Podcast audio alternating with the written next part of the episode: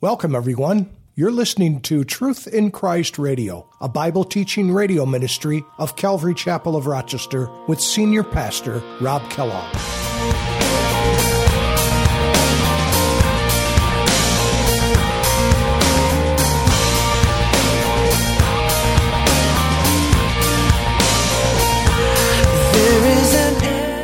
Verse 5 He who overcomes shall be clothed in white garments, and I will not blot out, blot out his name from the book of life, but I will confess his name before my Father and before his angels. Again, white garments, it just speaks of uh, the righteousness of God that he places on us and, and the works that he does through us that we're even allowed to do, the righteousness of the saints.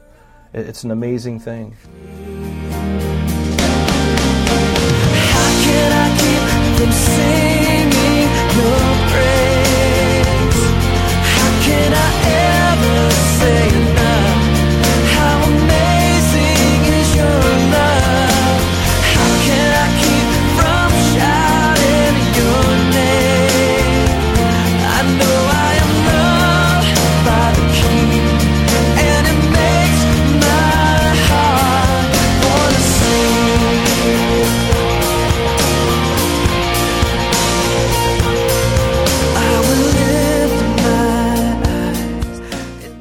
Hi, everyone, and thank you for joining us today on Truth in Christ Radio. Pastor Rob Kellogg continues our journey through the book of Revelation today as we find out how Jesus covers the overcomers in the church at Sardis. Jesus identified the overcomers with those few names who had not defiled their garments in Revelation chapter 3 verse 4. These overcomers would wear white garments received from Jesus the difference between the dead majority with imperfect works and the few names who pleased God was purity and the closeness with Jesus that is always related to purity. Let's join Pastor Rob for today's study. What did we receive? We received the gospel. We received the gospel. This church, certainly at Sardis, was evidently not allowing the Spirit of God to have his way in them.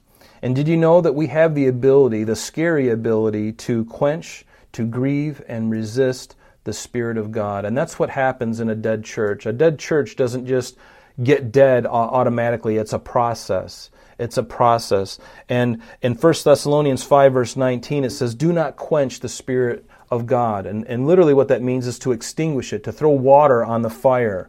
And we throw water on the fire by watching movies and, and junk on television that aren't really edifying, things that are actually warring against us rather than building us up and encouraging us. And, and, and in Ephesians chapter 4, verse 30, what does it say? Paul said to the Ephesians, And do not grieve the Holy Spirit of God, by whom you were sealed for the day of redemption. We can grieve the Spirit of God. He's not some impersonal force out there in the universe. No, He's a person. We sang it this morning God in three persons, blessed Trinity. We do not want to grieve the Spirit of God. And yet, this church in Sardis, they not only quenched him, they grieved him, but now they also resisted him. In Acts chapter 7, remember when Stephen stood before his, before the religious leaders, right before he was stoned, he really got on their case. And he says, You stiff necked and uncircumcised in heart and ears, you always resist the Holy Spirit. As your fathers did, so did you. And what was the result of that? They killed him. They stoned him to death outside the city because they were so angry with him because he told them the truth. And the truth hurts sometimes, doesn't it? But we need to hear the truth. And again, in verse 3, what does he say again? One of the other keys to revival is holding fast. Holding fast. And that, that what that means is to literally watch or guard. And then finally, to repent to repent. And that really just means to turn around. It's a word that nobody likes today. I mean, you mention the word repent out in public, and, and they know exactly who you are. Oh, you're one of those Bible thumping, you know, conservative Christians. And, you know, we got to do everything that we do in love, right? I mean, who's going to respond to somebody who's, who seems angry? You know, we don't need to be angry we got great news to share. Yes, there's a bite to it because we have to if we need a savior, that means that we're that we're that we need to be saved. And what do we need to be saved from? Well, all the sin. Our our whole life is filled with sin. We need to be saved, right? And so, but we can do that with joy and with decency and with respect to other people. We don't need to be nasty with them. I mean, who's going to want to receive from you if you're uh, being really nasty to them. Jesus was never nasty to the average person who didn't know him. He was hard on the religious leaders, but the average person he was not. So he says, hold fast, watch or guard, and then repent, to turn around, to think differently, to have a change of heart. That's really what repentance is. I'm going in one direction, and I see the fruit of it, and I make a about face, and I turn the opposite direction, and I go the opposite direction. There is a problem you know, when we love our sin and we will do anything to protect it and to keep it, we have to turn from that thing. He says, therefore, verse 3, if you will not watch, notice, if you will not watch, therefore, if you will not watch, I will come upon you as a thief, and you will not know that when, uh, what hour I will come unto you. This language sounds very similar to other areas in the scripture where Jesus is speaking concerning the second coming, but this is not what this is referring to at all. Uh, it's really speaking of uh, God removing his influence and his sweet fragrance, really, in their fellowship, removing their influence of this church. You remember in Revelation chapter 2, verse 5, when Jesus is speaking to the Ephesians, what he said to them. He said, Repent and do the first works, or else I will come to you quickly and remove your lampstand from its place unless you repent. And and really, that's just when, when he removes the lampstand, that remo- he, he removes the light. If we continue in rebellion, uh, God will just remove the light. Your influence on the, your culture, on your family, on, in your own life, your influence. You may be saved, but there's going to be no influence at all. And there's so many people like that, so many Christians like that.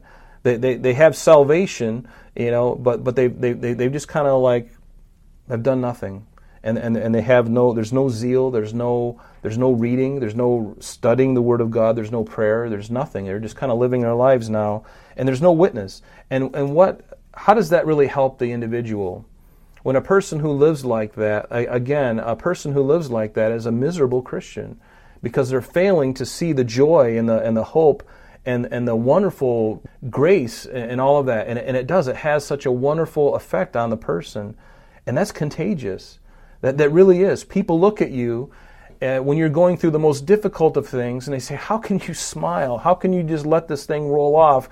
You know, people who had that happen to them are taking drugs and finding their problem and trying to drown their sorrows in a bottle of Jim Beam. Why aren't you that way? And you can say, Well, you know what?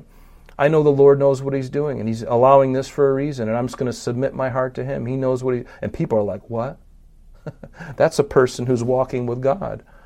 And they're like, I don't know what that person has, but I want that. And it is attractive. A real spirit filled Christian, their life is attractive. Why? Because they're attractive? No, because the Spirit of God in them is attractive. There's nothing about me, as you can see, that's of any beauty. But when God is working through me, it can be the most beautiful thing to others around me. And see, that's the way I want to live. Is that the way you want to live? I, w- I would assume that, that the answer is yes, that you want that as well. He says, You have a few names, even in Sardis, who have not defiled their garments. In other words, not everybody in this church was dead or on their way to dying. There were some who were doing really well. They were, um, and notice he says, and they have not defiled their garments, and they shall walk with me in white, Jesus says, for they are worthy.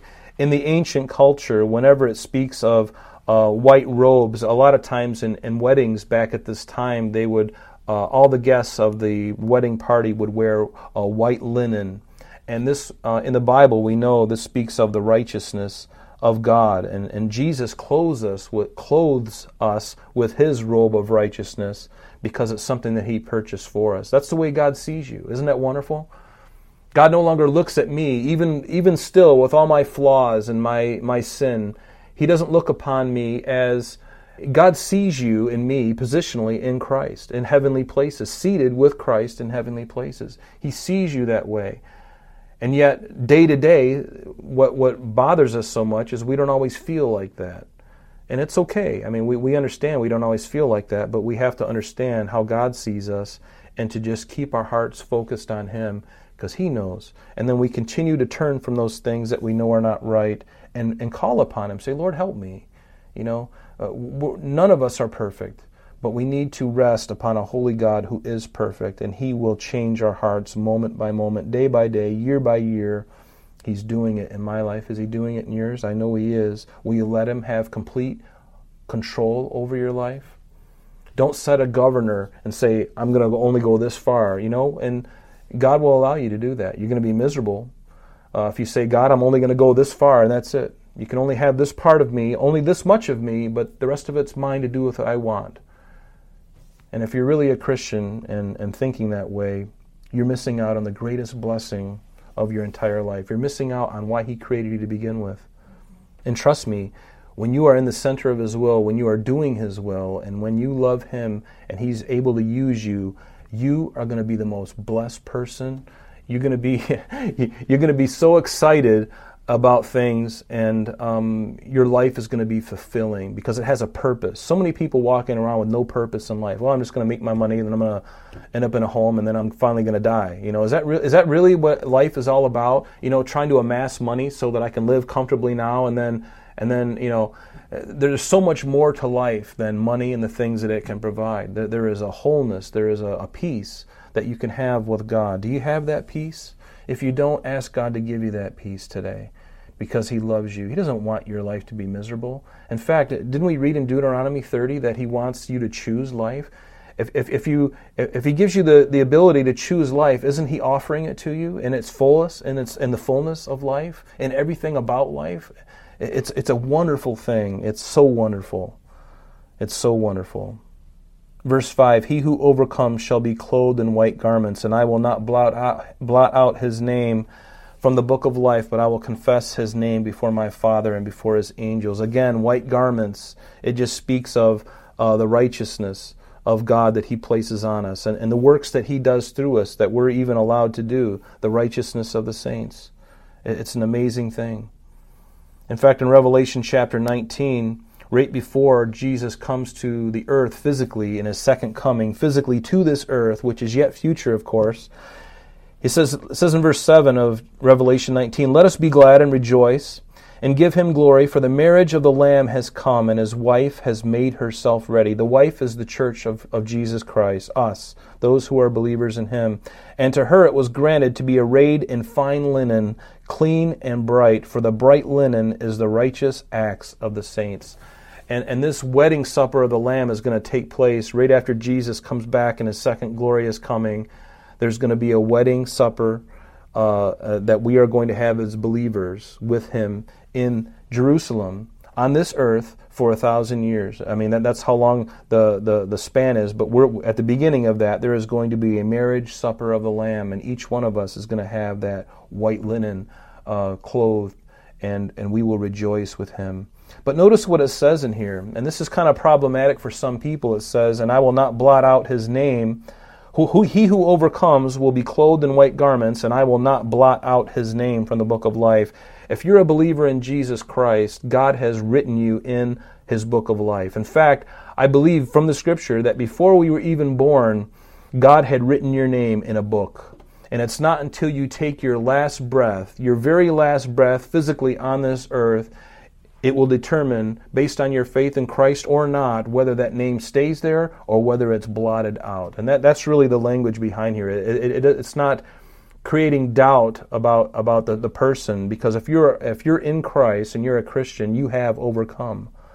And so we have that assurance. The book of life, uh, like I said, I believe everyone is written in there, and then at their last breath, they are either blotted out or their name remains in there. In Psalm 5, and we'll end here in just a few seconds. In Psalm 9, it says, You have rebuked the nations and you have destroyed the wicked, uh, the psalmist says, speaking of God. You have blotted out their name forever and ever. In other words, you've removed them, their name from the, your book of life. Because wouldn't it stand to reason that God's book of life would have the name of everyone who has ever lived or ever will live? And then it's, it's, and then it's their decision whether they are going to receive Christ or not. And that, that allows them to either be in the book or at the very end for their name to be blotted out of that book. And see, that, that's God's uh, uh, perspective. Isn't that wonderful? He, he, he puts you in there to begin with. He knows whether you're going to choose Him because He knows everything. But every single person has the opportunity And you know, so there's no, you can't go down that line, and, and, and so many church divisions have happened over whether God is completely sovereign or whether man has free will. It's both, folks. The Bible teaches both. God knows, because He's outside of time, who's going to choose Him and who's going to walk with Him, and He knows those who aren't. But He puts every name in the book, and He gives everyone an opportunity. And then the implication is, I have to receive Him. I have to come to terms with what He's done for me. And if I ignore him and say, I don't want anything to do with you, then God will give us that choice, and ultimately our name will be blotted out. In Exodus chapter 7, it says, Then the Lord, uh, this is verse 14, then the Lord said to Moses, Write this for a memorial in the book and recount it in the hearing of Joshua, that I will utterly blot out the remembrance of Amalek from under heaven. Notice, Amalek. This was a king and certainly a race of people. But he says, This specific man, I will utterly blot out the remembrance of Amalek from under heaven. He had, he had died and still in unbelief and in, and in his own sin and doomed forever. And that's, that's his decision that he made. Remember in, in Exodus chapter 32, after the incident with the golden calf and Moses pleading for the people after you know he came down from the mountain with the 10 uh, commandments in his hand on two stone tablets and they were they were worshiping a molten calf. Uh, Egypt was still a, a, part of them. Uh, so soon after coming out of Egypt. And notice what Moses says. And it says, It came to pass on the next day, this is Exodus 32, beginning in verse 30. Now it came to pass on the next day that Moses said to the people, You have committed a great sin. So now I will go up to the Lord. Perhaps I can make atonement for your sin. And then Moses returned to the Lord and said, Oh, these people have committed a great sin and have made for themselves a God of gold. Yet now, and notice the heart of Moses, yet now, if you will forgive their sin, great, but if not, I pray you, blot me out of your book, which you have written. And, and this is just the, the heart uh, of a man, and, and God is, was working in Moses' heart so much so that it, he was like, you know, blot, blot, you know, don't blot them, forgive their sin, but if you're not going to forgive their sin, then take me, then let me be associated with them and blot us all out of your book, right? And so, but we know that that's ultimately what's not going to happen. Finally, let's look at one verse and then we'll finish up here quickly. Uh, in Revelation chapter 20, this is really what we call the, the Great White Throne Judgment. And this, we've spent time in this as we've gone through Revelation because it's important. Anyone at this great white throne judgment will be those who have rejected Christ. And ultimately, they're, as they stand before Christ, it's not going to be a sentence where they, are going to go to heaven. No, everyone who is at this great white throne judgment will be doomed. But notice what it says in verse 11. Then I saw a great white throne, and him who sat on it, from whose face the earth and the heaven fled away, and there was found no place for them. And I saw the dead, small and great, standing before God. Notice, and books were opened, and another book was opened, which is the book of life. And the dead were judged according to their works by the things which were written in the books. And then it says, The sea gave up the dead who were in it, and death and Hades and hell delivered up the dead who were in them, and they were judged, each one according to his works. Then death and Hades were cast into the lake of fire. This is the eternal resting place for the wicked, uh, Satan, the false prophet, the uh, all of them will be cast into the lake of fire. And this is the second death. And anyone not written in the book of life was cast into the lake of fire. That is a very severe statement, scripture. And, and that is what brought one of the one of the things that brought me into the kingdom of God is reading about this because I'm like, you know what, Lord, I don't want to be in that place. And I, I want to give my heart completely to you. And notice what it says at the very end of this verse says, But I will confess, he says, He who overcomes shall be clothed in white garments, and I will not blot out his name from the book of life, but I will confess his name before my Father and before his angels. I love what it says in Matthew 10, verse 32. Jesus said, Therefore, whoever confesses me before men, him will I confess before my Father who is in heaven. But whoever denies me before men, him I will also deny my, before my Father who is in heaven. And so it is important that we confess Christ everywhere we go. whenever we can, whenever it's appropriate. Most of the time it is. And so we need to be led by the Spirit even as we do that, to not just force things on people, but to uh, be creative and, and get people to talk and, and minister to them the Word of God because they need it. More than ever, the church has right now has the great responsibility in the time that we live right now to shine more than ever before to show the world that we're not hiding away in a mountain somewhere trying to you know get all of our ducks in a row and um, hide you know all of our money and and do all this stuff no it should be just the opposite we need to be out there telling people calling them and encouraging them saying you know what the time is short and that may rub against some of you as you hear that but that's the truth that's the truth. We need to be about our Father's business. And Jesus loves every single person. Don't ever mistake that. He who has an ear, verse 6, let him hear what the Spirit says to the churches. Notice this. This letter was meant to go to all the churches. So, he who has an ear, we have to be listening. Let him hear what the Spirit says. So, as we read this, you know, it was a very tough letter, I'll admit. I, I actually went through some real tough heart searching myself in preparation for this morning. You know, I looked at my own life and I'm continuing to look at it, and it broke my heart on where sometimes I find myself in my own uh, in my own thoughts and my own heart not being where it should be. And and I would encourage you to, to allow yourself to be challenged too. Sometimes my heart can be cold. Sometimes my attitude can be wrong. Sometimes my vision can be skewed.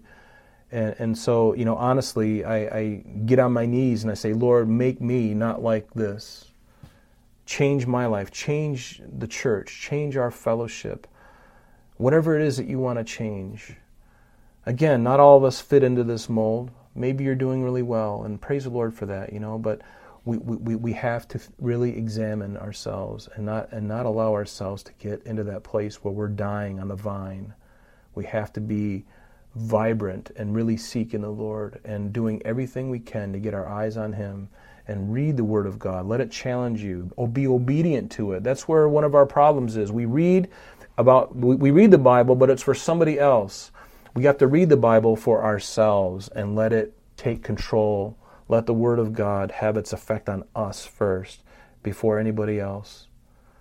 Before anybody else. So let's pray. Father, we ask, uh, Lord, for your blessing today upon our lives.